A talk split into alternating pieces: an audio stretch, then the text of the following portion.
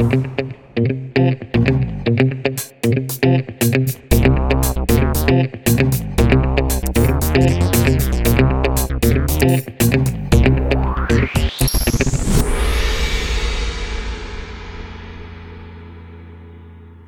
Bentornati su Gong, il podcast di Round 2. Eh, cominciamo con un disclaimer. Anche questa è una puntata che eh, non registriamo nella giornata in cui viene pubblicata, perché mentre voi l'ascolterete noi saremo in viaggio per provare una produzione di cui torneremo a parlare presto e ho idea che torneremo a parlarne per molto Eh tempo. Quindi insomma andiamo a recuperare un paio di notizie che non sono eh, cioè che sono abbastanza fresche, sono uscite in questi giorni, però se oggi è successa l'apocalisse eh, nel mondo del gaming e magari sono arrivate delle news eh, con... Su The Elder Scrolls 6. Esatto, Eh, noi purtroppo eh, le saltiamo e le ascolterete nella puntata di domani. Eh, cominciamo invece a parlare di un po' di fermento nel mercato mobile perché sono successe un po' di cose. Si parla di nuovi annunci e di un'acquisizione. Partirei da quest'ultima, un'acquisizione definita amichevole. Eh, con cui eh, Sega riesce ad acquistare Rovio, credo che la conosciate tutti, ma se qualcuno insomma invece eh, non sapesse quali sono i titoli sviluppati da questa software house finlandese, si parla della software house che ha dato i natali nel 2009 ad Angry Birds e che viene adesso acquisita per 706 milioni di euro. Sì, cifra spaventosa, cifra che secondo me eh, testimonia anche il fatto che Sega, che tante volte si era immaginata potesse diventare parte dell'ecosistema Xbox, Xbox magari si compra Sega, bla bla bla bla. Invece che essere comprata, mi sembra che per la Sì, precisione sì. Sega Sammy abbia comprato qualcun altro, l'abbia fatto comunque Convintamente. Eh, esatto, cioè mettendo sul tavolo i soldi veri. Si era parlato in realtà nei mesi scorsi già di questo tipo di manovra, si era parlato di addirittura un miliardo come cifra. Siamo invece eh, stati un, un po' più contenuti, però comunque un investimento importantissimo. Investimento che a sentire l'azienda giapponese servirà a sfruttare il know-how di eh, Rovio per eh, andare a rendere ancora più remunerativa tutta quella parte di gaming eh, mobile, di live service che magari eh, noi tendiamo molto a sottovalutare perché ci riguarda poco, sia personalmente a me, a Francesco, ma in generale che un po' a tutto il pubblico occidentale Sì. e che invece, soprattutto appunto per Sega, eh, per quanto riguarda i territori asiatici, è fonte di eh, entrate clamorose destinate a crescere ancora di più. Cioè, il punto è.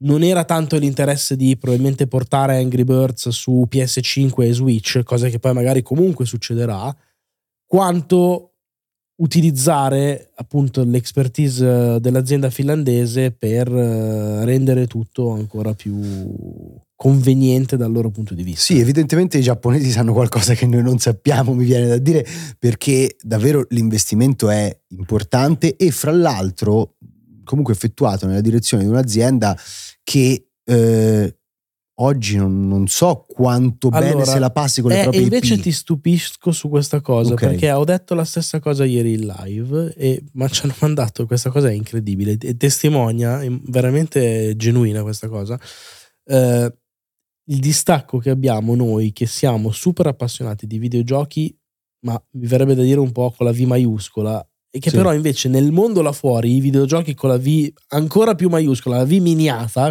Sì. sono quelli mobile. Pensa che io stesso dicevo, ma, ma puoi investire tutti questi soldi su Rovio? Fra, se vedi eh, l'income di Rovio negli ultimi anni è costantemente in crescita e negli ultimi tipo 5-6 anni non solo non ha perso nulla, ma proprio è andato a crescere in maniera anche abbastanza verticale, proprio con una crescita organica. Ma riuscendo ad sempre con andare Angry mol- Birds? No, esatto, probabilmente riuscendo ad andare molto al di là del singolo Angry Birds, che non è più l'Angry Birds da Certo, cui avevano tratto addirittura certo. un lungometraggio al cinema, robe varie, eccetera, Certo. eccetera.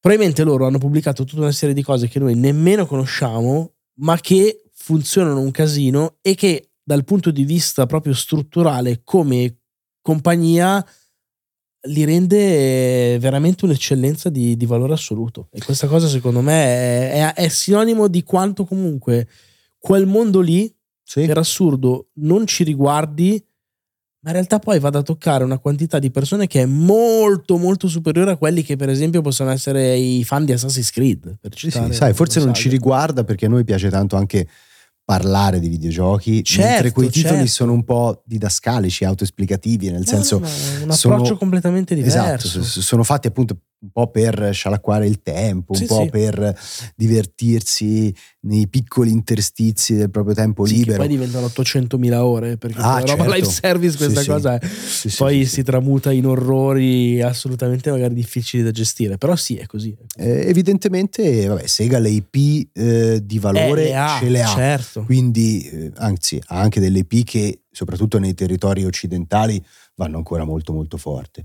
Eh, quindi, insomma, magari applicare il know-how di Rovio a eh, questo parterre di, di- di titoli potrebbe portare, anzi, sicuramente porterà grandi vantaggi. Vedremo un po' eh, quali giochi svilupperanno. Forse resteranno come quelle di Rovio, operazioni un pochino silenziose per noi. eh magari sì anch'io mi aspetto che non sono quelle robe da grandi comunicati stampa da grandi eventi eh, però lo fai ci provi ci metti un piedino e vedi un po' come va fermo restando che secondo me comunque è un'acquisizione che guarda davvero tanto al loro mercato interno o comunque asiatico ecco perché lì sicuramente c'è l'oro vero da, Certo. da trovare più facilmente Eh, altra cosa che possiamo parlare proprio, cioè da, da- da aggiungere in termini di mercato mobile riguarda un franchise che sempre nella Terra del Sollevante spopola tantissimo, che è Monster Hunter, che anche qui a sorpresa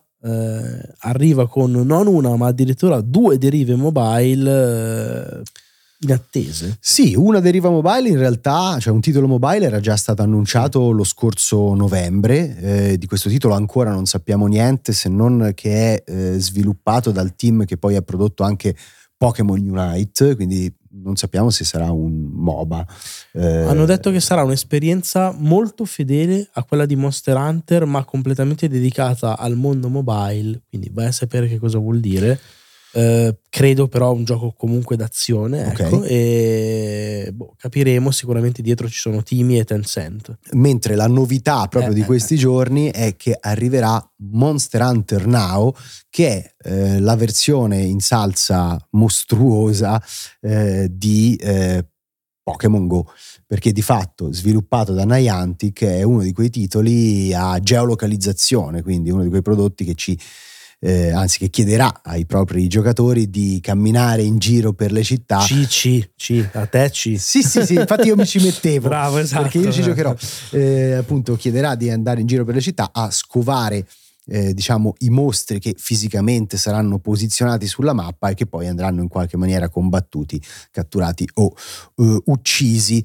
È una mm, notizia che a me ha colto molto di sorpresa eh, perché negli ultimi tempi, invece questo credo di poterlo dire in maniera abbastanza tranquilla, eh, i titoli Niantic dopo Pokémon Go non hanno avuto diciamo l'efficacia sperata già dai tempi di ehm, Wizards Unite che era il Pokémon Go di Harry Potter definiamolo così si era capito che insomma questo tipo di produzioni è veramente difficile da ehm, consegnare al pubblico eh, Wizards Unite aveva chiuso i suoi tutte le server. carte regola, però aveva anche tutte le carte Sì, regola sì, per certo. farcelo. Sì, cioè, sì, è sì, sorprendente quello, nel Sì. senso che è vero quello che dici tu, cioè nonostante un franchise dalla portata quasi senza limiti non è riuscito ad esplodere minimamente, anzi poi è stato chiuso molto in fretta. Ne avevano fatto anche uno di The Witcher, mi ricordo. Ne avevano fatto uno di The Witcher che è stato chiuso ancora più in Sì, fretta, sì. poi c'è stato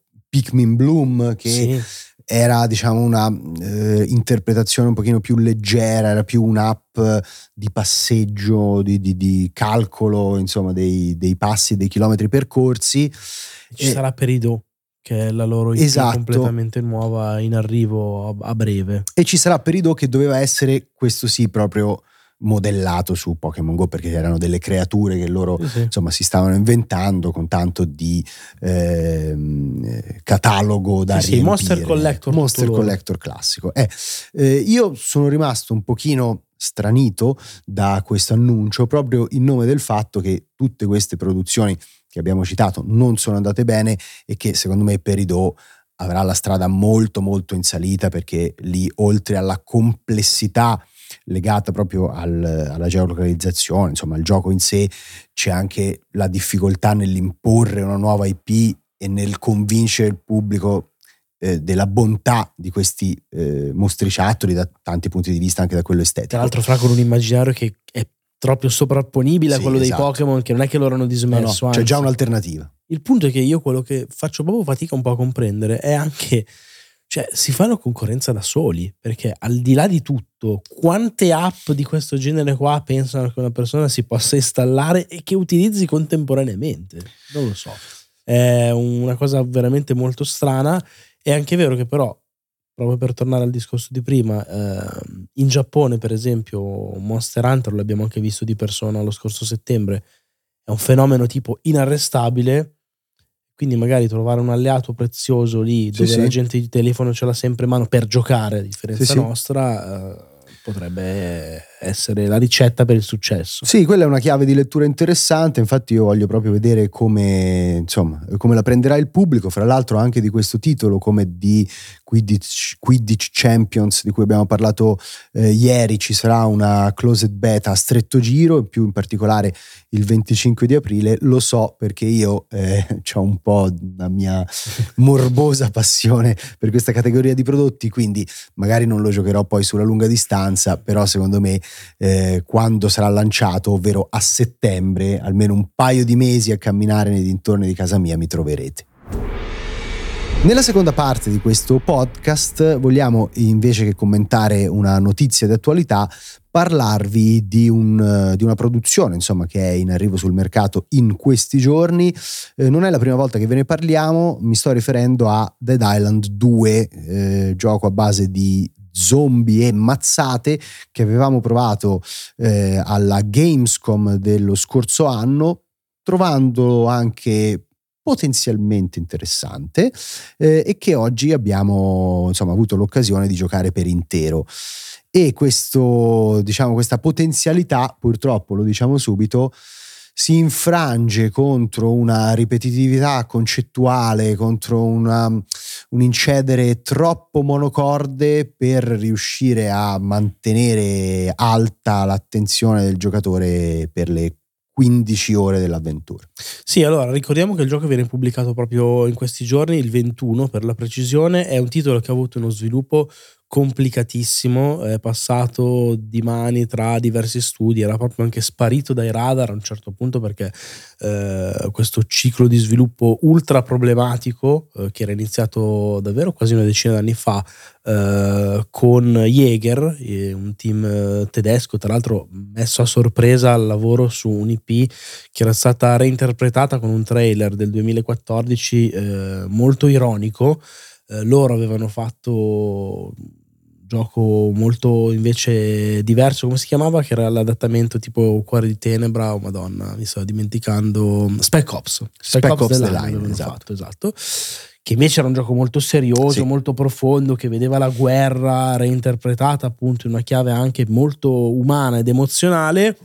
Li mette a lavoro su questo gioco di zombie in chiave super scema. Chiaramente questa cosa non funziona eh, il titolo finisce in un limbo, viene recuperato da, uh, da Ambassador Studios, che in effetti comunque il merito di aver ripreso un po' le redini produttivamente sì. lo ha avuto, eh, il gioco una visione ce l'ha, è un titolo eh, in realtà molto poco ambizioso dal punto di vista di quello che vuole fare, cioè promette di essere una gita durante l'apocalisse a Los Angeles con eh, questi cacciatori di zombie molto divertiti e divertenti che tra l'altro sono immuni e quindi se ne sbattono e la prendono come una scusa per eh, compiere dei massacri super gore anche sì, in virtù sì. di un sistema proprio di deformazione della carne, di, delle ossa che si rompono e che ricorda quello del, di uno degli ultimi Mortal Kombat.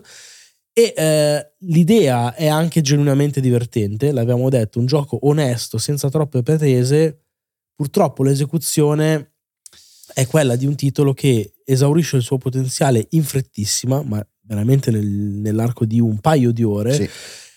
Che diciamo che poi è probabilmente un po' come guilty pleasure, un po' come um, passatempo, magari con un amico, visto che comunque ha un supporto al multiplayer, per cui in cazzeggio vi mettete a chiacchierare di altre cose e mentre lo fate eh, spaccate un po' di crani assieme, allora così si può forse ancora un po' salvare in corner.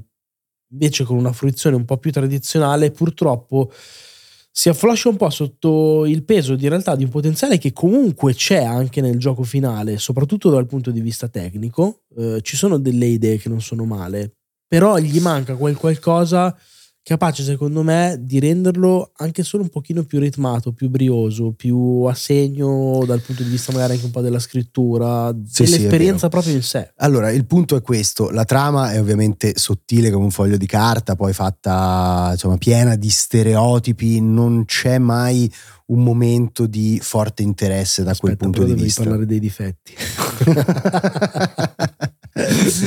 e, e, e, il problema è che questa leggerezza, questa tendenza a essere un po' evanescente ce l'ha anche il gameplay. Nelle prime ore, come giustamente dicevi tu e come vi abbiamo raccontato anche dopo averlo provato una mezz'oretta a Colonia, c'è una curiosità che ti spinge anche a cambiare arma, vedere come eh, gli zombie reagiscono alle armi da taglio invece alle armi contundenti c'è questo elemento. Il problema è che gli archetipi delle armi sono veramente molto pochi e tutta l'azione si svolge nella stessa maniera premendo come degli ossessi il trigger dorsale destro oppure tenendolo premuto per fare il colpo caricato, però è proprio un'azione monocorde e quindi dopo due ore tutto questo senso di curiosità e di scoperta si esaurisce totalmente. Tra l'altro ci sono pochi zombie, nel senso sì. non pochi a schermo perché no, no. sono anche tanti, ma poche tipologie. Poche tipologie, esatto. Con un'intelligenza artificiale volutamente inesistente, molto, sì. molto così ignorante, mescione, cioè schiacci, schiacci, schiacci, schiacci. Anche insomma, un po' poco sfidante nel modo no, giusto. No per nulla sfidante. No, è solo che se ti capita di andare nella zona dove non devi, dove ci sono quelli che sono rossi sì, con il teschetto sopra, non li ammazzi, quindi vabbè, eh, capisci che non è il tuo. Però è troppo, cioè gli manca per assurdo, secondo me le basi le avrebbe anche a livello di, di gameplay, gli manca un po' di struttura. Sì, e, e, non c'è proprio niente che riesca a vivacizzare questa azione, perché c'è anche poi un, un meccanismo di sviluppo del personaggio che ti permette di sbloccare e assegnare delle carte che poi sono delle abilità per la maggior parte passive, che appunto, essendo tali, magari ti rendono in qualche maniera più letale eh, massimizzano l'efficacia dei tuoi colpi, ma non diversificano il gameplay. E quindi, di nuovo, c'è un momento in cui sei curioso di provare le modifiche eh, che puoi installare sulle armi anche per capire come cambiano esteticamente, fra l'altro con degli effetti secondo me molto riusciti da sensazione di fai da te, eh, per cui ti costruisci questi strumenti di morte un pochino sopra le righe però anche quella cosa lì si esaurisce presto. Poi dopo vengono introdotte le armi da fuoco, ma i proiettili sono così pochi e così difficili da costruire che neppure le armi da fuoco riescono a diversificare l'azione. E quindi si perde molto presto questa sensazione di trasporto, di trascinamento che io personalmente ho sentito un filo di più invece nell'esplorazione delle location, perché lo possiamo dire in maniera un pochino ehm, sorprendente, il gioco non decide di essere open world, ma eh, sceglie di abbracciare un approccio open map con una serie di location indipendenti l'una dall'altra, c'è proprio un meccanismo che ti permette di spostarti dall'una all'altra, poi si sblocca anche una mappa, quindi puoi decidere diciamo dove andare. Comunque caricando, eh? cioè se, sì, se tu sei a Venice Beach e vuoi andare a Hollywood, schiacci e c'è il caricamento. E però, appunto, eh, come un po' anticipavi citando due delle location che in effetti fanno parte dell'avventura, il gioco ti porta a fare questa sorta di eh, giro turistico di quelli che sono i landmark, eh, i, i, punti e le, le, ambientazioni più iconiche di Los Angeles e ti porta a Hollywood, a Venice Beach, su Ocean Drive, sul pier di Santa Monica. Fra l'altro tutti ambienti ricostruiti in maniera molto molto dettagliata, ogni tanto riuscivo a riconoscere veramente i negozietti. Eh, ah, da quel punto di vista è fenomenale, sì, poi noi ci siamo fermati bene la California, Bellissimo. cioè è lui sono stati bravissimi eh, nell'interpretare in quella maniera perfetta la luce, le architetture, sì, il sì, mood sì. del culturista che va appunto ad allenarsi in spiaggia, ma che qui diventa ovviamente uno zombie, con anche un'evidente critica poi sociale certo, a quella falsità certo. della, della, Los Angeles di plastica. Sì, no? alla società dell'apparire che è appunto solo apparenza e nulla più, e dietro c'è la marcescenza degli zombie. Questi ambienti, dicevo, sono molto belli proprio dal punto di vista estetico, secondo me anche belli dal punto di vista strutturale, di tanto in tanto c'è proprio una sottile sottilissima sfumatura, un sentore di immersive sim che in alcune missioni ti richiede di cercare la giusta chiave d'accesso, trovare il passaggio nascosto che ti porta sui tetti e ti fa accedere a una stanza eh, a cui non riesci ad accedere altrimenti. Questa, secondo me, è forse l'aspetto più riuscito del gioco, assieme a quello tecnico, perché lo possiamo dire, certo. comunque sia dal punto di vista del rendering, hanno fatto un ottimo lavoro. Non era facile uscire da un development hell così lungo con un prodotto del genere, invece proprio il colpo d'occhio è adeguatissimo a quelli che sono gli standard di oggi, forse anche in qualche caso secondo me fra anche di più perché sì, comunque sì. non è che è il AAA sviluppato da uno studio gigante eccetera eccetera, cioè da questo punto di vista hanno fatto un lavoro veramente notevolissimo con il carattere anche giusto, un po' rock and roll nei personaggi, uno stile un po' alternativo di certe scelte che non sono affatto male. Ripeto, secondo me è un po' un rimpianto perché la personalità non gli mancherebbe e purtroppo anche questa, questo impianto tecnico e artistico viene met- messo al servizio di un gioco che eh, cioè, ha, ha, mm, ha, poco mordente, gli manca, gli manca sì. quel qualcosa capace anche solo di mh, mm, fartelo così godere come guilty pleasure puro. Sì, diciamo comunque non è una bocciatura to cure, no, no, no, eh, no, non è un prodotto che consiglieremmo mai a prezzo pieno, però insomma poteva andare molto molto peggio. Assolut- Assolutamente sì. Vi anticipo solo che con un finale un pochino aperto, diciamo, loro si sono lasciati eh, la possibilità di trasformare, cioè di proseguire sì, sì. Eh, questo franchise, di portarlo avanti. Vediamo un po' mm, se il botteghino gli darà ragione e cercheremo di capirlo nei, nei prossimi, nelle prossime settimane, però sono d'accordo con te. Forse quando l'avevamo provato alla Gamescom eh, era, era, nata in noi la speranza che potesse esserci, diciamo, un pochino di gusto in più anche dal punto di vista proprio ludico e purtroppo questo gusto non c'è. Grazie mille per averci seguiti anche in questa puntata di Gong. Eh, noi torniamo domani con l'attualità videoludica e ben presto con delle novità su dei prodotti attesissimi di cui insomma non vediamo l'ora di parlarvi.